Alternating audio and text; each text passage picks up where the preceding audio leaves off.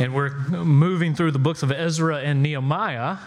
And we're going to be in Ezra 7 and then part of 8. And then we're going to jump over and look at a uh, section of Nehemiah chapter 8, primarily in Ezra 7. And so if you have your Bibles, you want to turn there. And as you do, uh, you know, I feel feel sorry, sorry, Rob, about this uh, illustration, but you know, Disney's been in the news a lot lately, and so there's been some kind of bad publicity. So I wasn't surprised this past week when in my social media feed someone sent over this kind of shocked face, and it's, I can't believe this. Uh, I think all of my, something like all of my childhood is a scam. And there was a video. I was like, wow, I wonder, wonder what happened. Now, in just a second, we're going to show the video, and I just want you to notice if you notice any parallels or patterns, but this was the shocking video.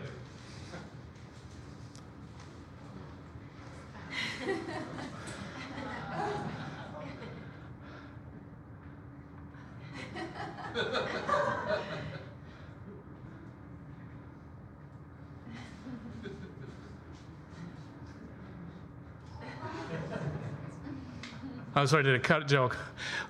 Well, there was, uh, you, you can stop. There was, there was, you, get the, you get the gist. And there was about four or five other scenes from the Jungle Book that were patterned and exact mirrors from other scenes in other Disney movies. And I kind of failed to see the audacity or what caused someone to question their entire childhood. Because to me, you know, in the days of like hand drawn animation, that just kind of makes sense. Why would you, you know, use things over and over? So a lot of patterns. They're just they, they they speak with different patterns, and whether you know that's that's shocking that Disney does it. It made me think. Well, that's how the Bible works. And one of the things that the Bible does is it tells us stories, and then it'll take the the narrative arc and it will um, just give you riffs off of that same pattern. And so one of the main patterns running all through all of Scripture is the Exodus pattern. So there's many many many stories are intentional intentionally uh, riffing off of that pattern. In Ezra and Nehemiah, there's a threefold pattern where the Lord first starts to stir in people's hearts, and then they commit to act and do something, and then something happens where they battle deep discouragement. The, the disappointment comes, the frustration comes, and they have to find a way to fight through it. And the pattern for fighting through the discouragement is with uh, devotion to God, a commitment devotion and delight. That's kind of the one two punch to fight discouragement devotion to God's word, and then delight in the Lord. And we see these patterns are going to repeat, be repeated all throughout uh, Ezra and Nehemiah. So this week and next week, we're going to look at that, that pattern, that one two punch devoted to God's word, and then delighting in the Lord. And in Ezra chapter 7, we're coming on to the second stage. So there's one movement that the first movement movement is about 60 to 70 years of building the temple.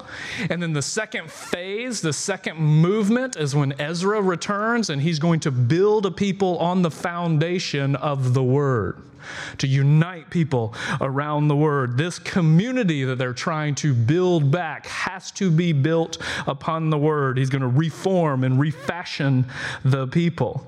And so this is the foundation.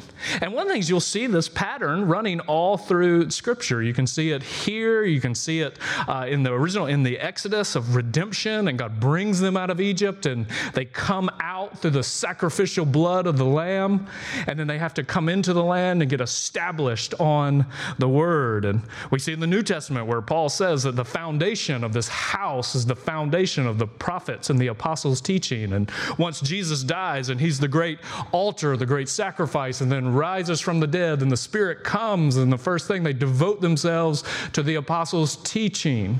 And so we see this pattern over and over. So we come to Ezra chapter 7, and this is a, a fractured community, and they've been without the word for generations. And the goal that Ezra has is to bring people in line with the word. So it's interesting going through the story. You know, Ezra is, is really the main character, the title character. The book's named after him, but he doesn't even come on the scene till chapter seven. And so we're first and finally introduced to him in seven. So what we're going to do is we're just going to look this morning. All right, let's look at the man and his mission. So who was he and what did God commission him to do? And move through chapter seven, and then we're going to take a, just a, a quick glance in Nehemiah eight as we see the man at work. So the the man and his mission, and then the man uh, at work. So, Ezra. So, let's start off looking at Ezra chapter 7, starting in verse 1.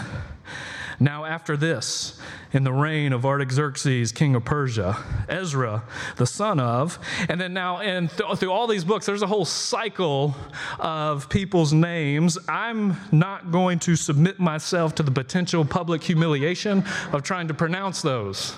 So each time we're just gonna we're just gonna skip over them. But there's a whole cycle of Ezra's family that you can see, and the one we will key in on is it ends with the son of Aaron, uh, the chief priest. So his his lineage is noble, it's regal, it's exalted. It goes all the way directly back to Aaron, uh, the original uh, high priest.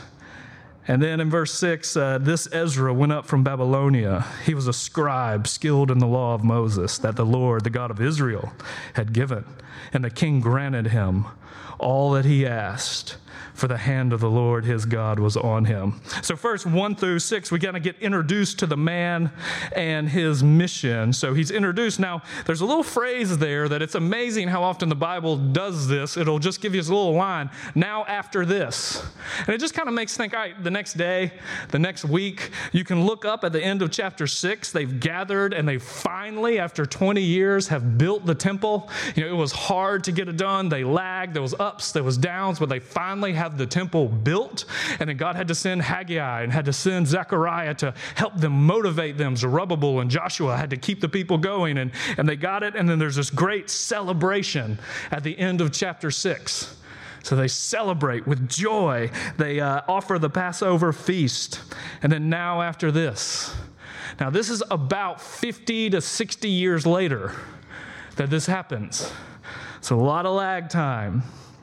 58 years later and uh, we move from the joy of the temple building and in that time frame you know a lot can happen in 58 years and their hearts have grown cold. The encouragement and the energy and the zest that they had to kind of build God's house has fizzled out. They've become an apathetic community. They've lost their sense of distinctiveness in the land and their mission for why God put them there.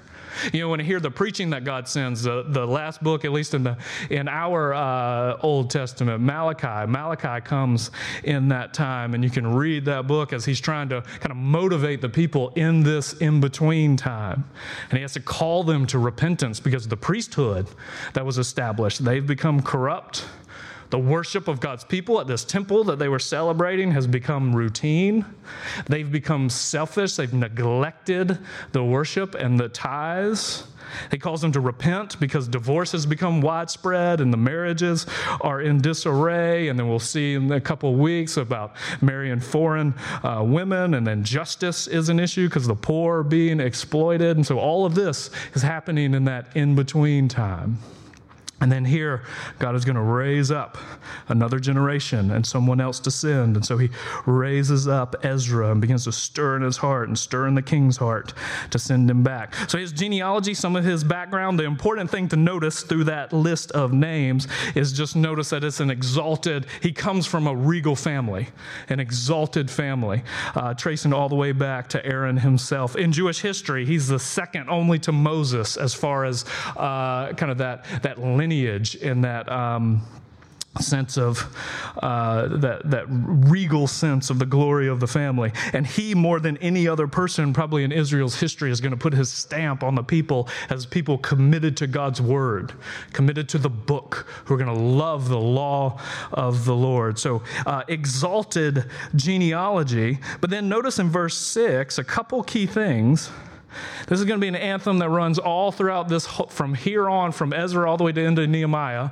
In the Hebrew Bible, it's just one book. It's called Ezra, just one book. And this now becomes one of the anthems. For the hand of the Lord is upon him. And it says, the Lord granted him all that he asked for the king. So keep that in your back of mind. We're about to see what he's going to ask for. But then his expertise, he was skilled in the law of Moses, understanding it, applying it how to give your life to it. He was skilled in the law. Five books of the Old Testament, Genesis through Deuteronomy. For us, that was his, his expertise. And then let's go on down to verse 10. So skip down to verse 10. It talks about how he gathers a people. He's going to spend four months getting back. There's a lot of drama to this story that we'll get to later, but they uh, skip over it now. And then in verse 9, it says, For the good hand of his God was upon him. And in verse 10, For Ezra had set his heart to study the law of the Lord and do it and teach his statutes and rules in Israel. So his expertise is that he was skilled in the law, and then the way he got to uh, that skill level is because of his commitments. Notice how it's set up, the structure. He set his heart, his first commitment, probably as a child, was to set his heart on studying uh, the, the law of the Lord. And what's interesting is he's in in essence, at the, the, the heart of the Persian Empire. And at that time, that is the intellectual capital of the world. And what has captured his heart and what he wants to study is the, the law of the Lord, the law of his people, the word. And he sets his heart on studying that.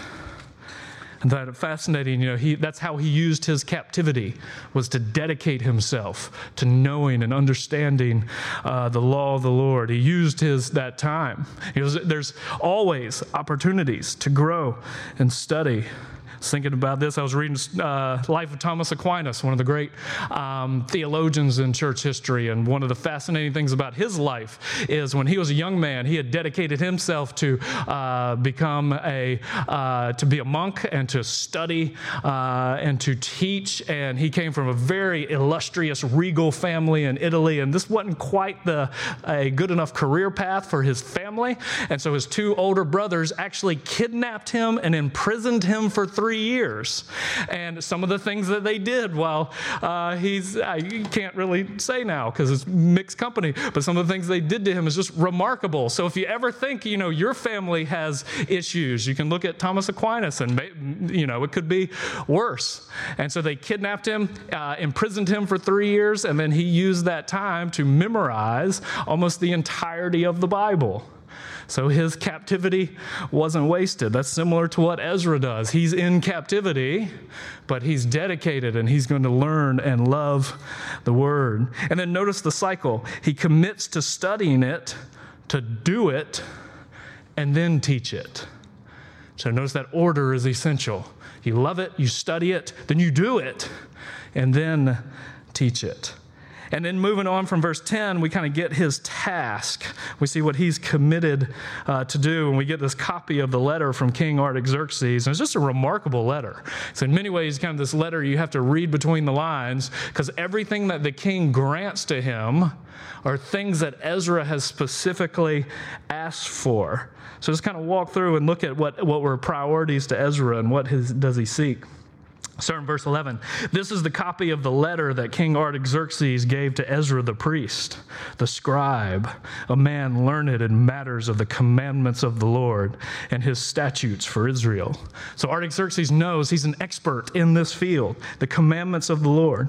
Artaxerxes, king of kings, to Ezra the priest, the scribe of the law of the God of heaven, peace and now I make a decree that any one of the people of Israel, or their priests or Levites in my kingdom, who freely offers to go to Jerusalem may go with you.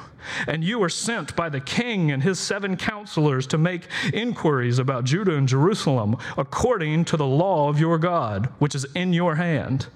And so he's going to give him space and he's going to allow him to go through all the kingdom and, and to announce his project and to generate space and, and have people uh, to motivate. Uh, uh, to come. In the back of my mind, I was thinking about how we began this church, and the first thing you got to do in church planning, you try and go around and you're trying to get the word out and motivate uh, people to come. It's not a bad uh, situation when the king of the entire world gives you free passage to go anywhere you want to try and motivate to come along.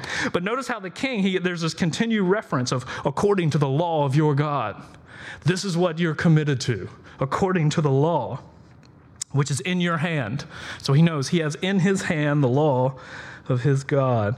And then in verse 15, notice the, he's going to supply the cost of the sacrifices to worship at the temple, and also to carry the silver and the gold that the king and his counselors have freely offered to the God of Israel, whose dwelling is in Jerusalem, with all the silver and gold that you shall find in the whole province of Babylonia, and with the freewill offerings of the people and the priests vowed willingly for the house of their God that is in Jerusalem.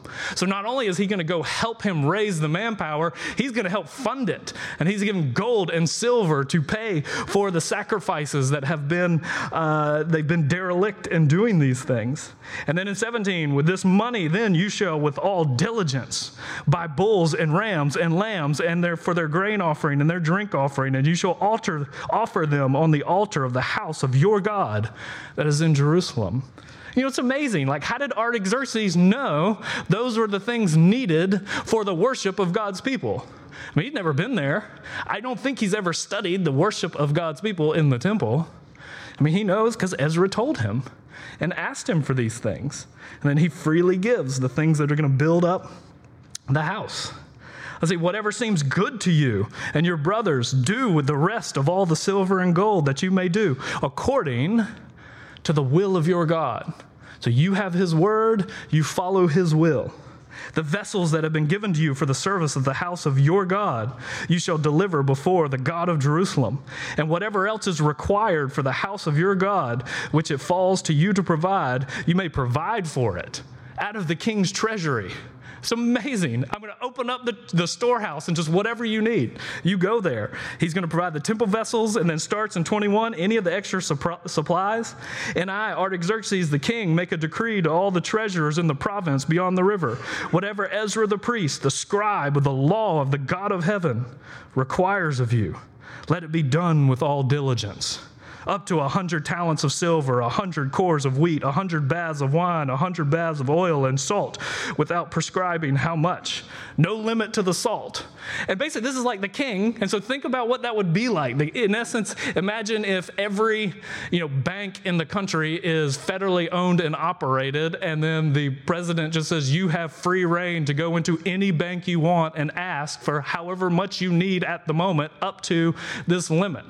It's remarkable. He's going to provide all of the extra supplies. Whatever is decreed by the God of heaven, let it be done for the full uh, be done in full for the house of the God of heaven, lest his wrath be against the realm of the king and his sons.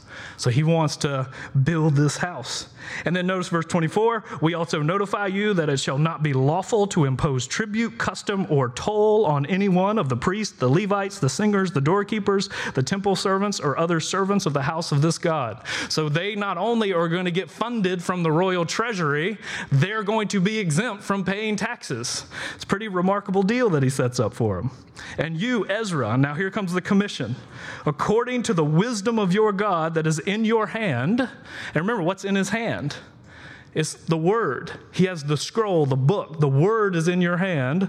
So, according to the wisdom that is in your hand, you appoint magistrates and judges who may judge all of the people in the province beyond the river, and all such as know the laws of your God so, your first task is to go back into the community and appoint community leaders. And the requirement for their leadership is that they know the law of your God, they know His word. So, you appoint people to lead the community who know the law.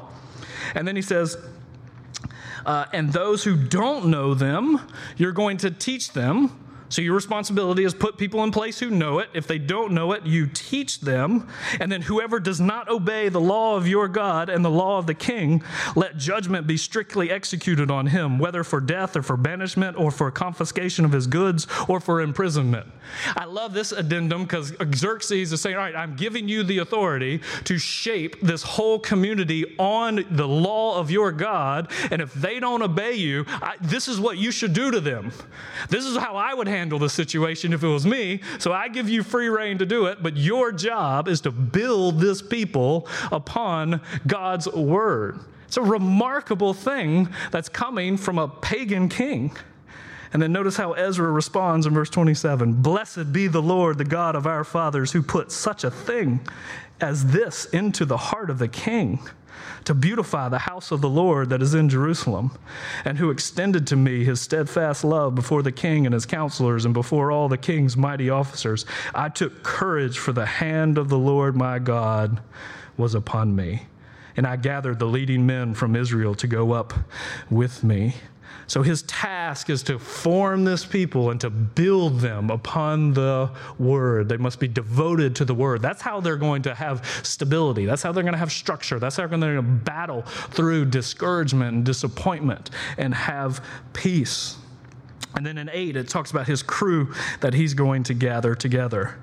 I find it fascinating that his strategy in verse 1 as he goes to the heads of the father's households and goes after uh, those men. It's pretty remarkable. And it's interesting, you go through the names and compare them to the names of the people 70 years later who uh, left, and a lot of them were for divided households. So these are people who, they had people in their whole household who left, and they stayed back. And then you put together the numbers, and through 14, it gets about 1,500 heads of the households who go back. Remember, in this world, there's no such thing as a nuclear family. Every family is large. So you get the head of the households with 1,500s, probably somewhere in the neighborhood of 30 to 40,000 people that he gathers, and then they return. So that's his mission to build this people, to gather them, and to build them upon the word. But what gets repeated? Verse 6, verse 9, verse 27 this is his secret that the good hand of the Lord is upon him. And such a beautiful picture of in Ezra's hand is the word of the Lord, and in God's hand is Ezra. So he's holding him as he holds the word. And this is the essential step for the community. They have to be built upon the word. So that's the man and his mission. Now, quickly, let's flip over to Nehemiah chapter 8 and let's just kind of watch him as he goes to work. So here you have Ezra, Nehemiah. Nehemiah's come back. Uh, he's trying to build the wall. This is about 13 years later. So Ezra has been there for at least 13 years, trying to build up uh, the community upon the word. He's training teachers, he's setting people in place. And then they've just completed the wall. So starting in Nehemiah chapter 8, then all the people gathered as one man into the square before the water gate. So this is a term used all throughout Ezra and Nehemiah When they corporately gather as it says as one man in the ESV, or you could try the older translations is they gathered with one accord. They gathered. This is the word for assembly, gathering. It's what we translate as church, the gathering. They all came together as one, and then they come to the water gate. So Liz, pull up the first picture. So here's a picture of Jerusalem once Nehemiah finishes the wall. And then the water gate is that one, the uh, this one here.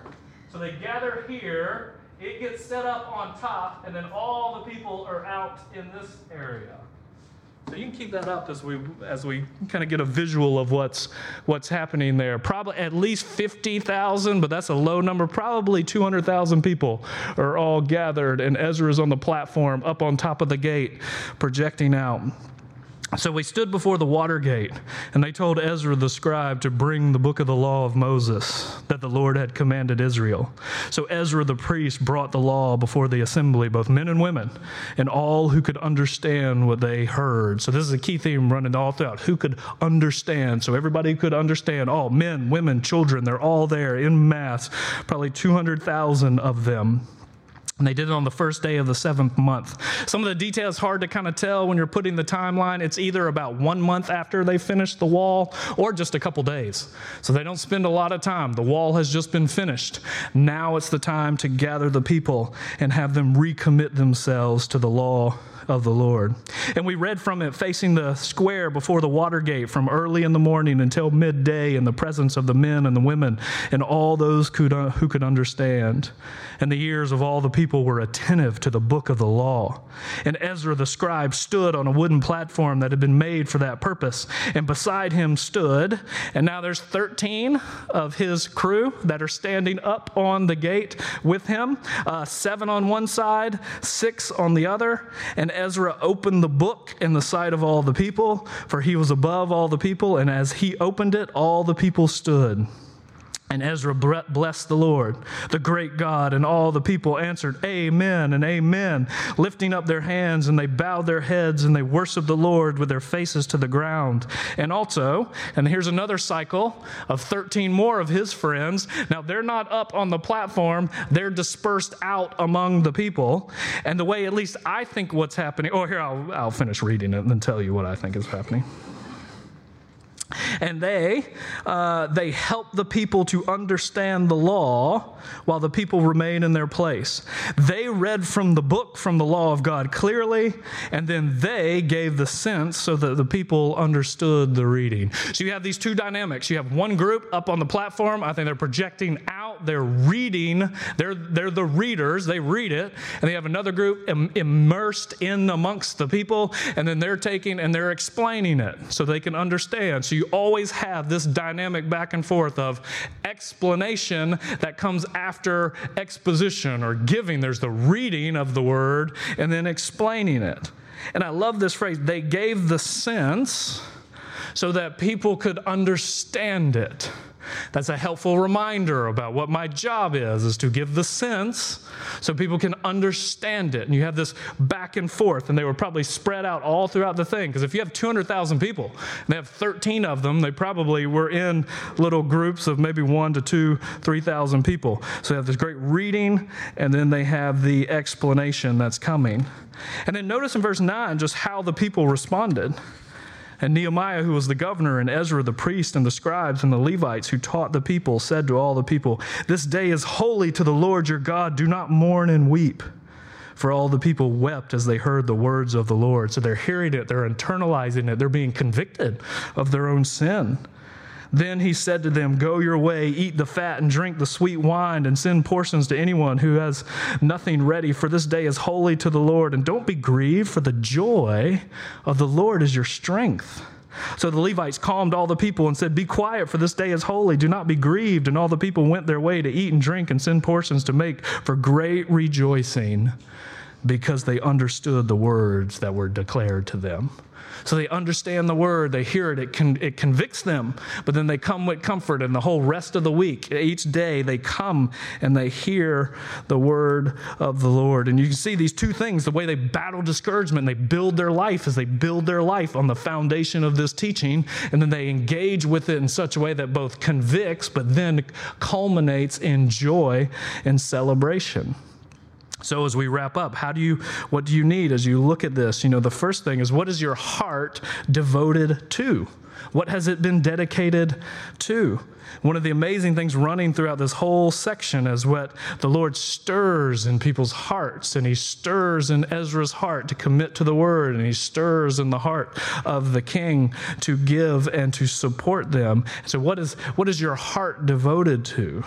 I was reading this week a wonderful prayer and reminded myself a prayer from Thomas Aquinas. So I'm going to read this prayer and just let it sink in and ask the Lord to make it true of you about a heart that's dedicated to the Lord. It says, Give me, O Lord, a steadfast heart which no unworthy affection can drag downwards. Give me, O Lord, an unconquered heart which no sorrow can wear out. Give me, O Lord, an upright heart which no unworthy purpose may pull me aside.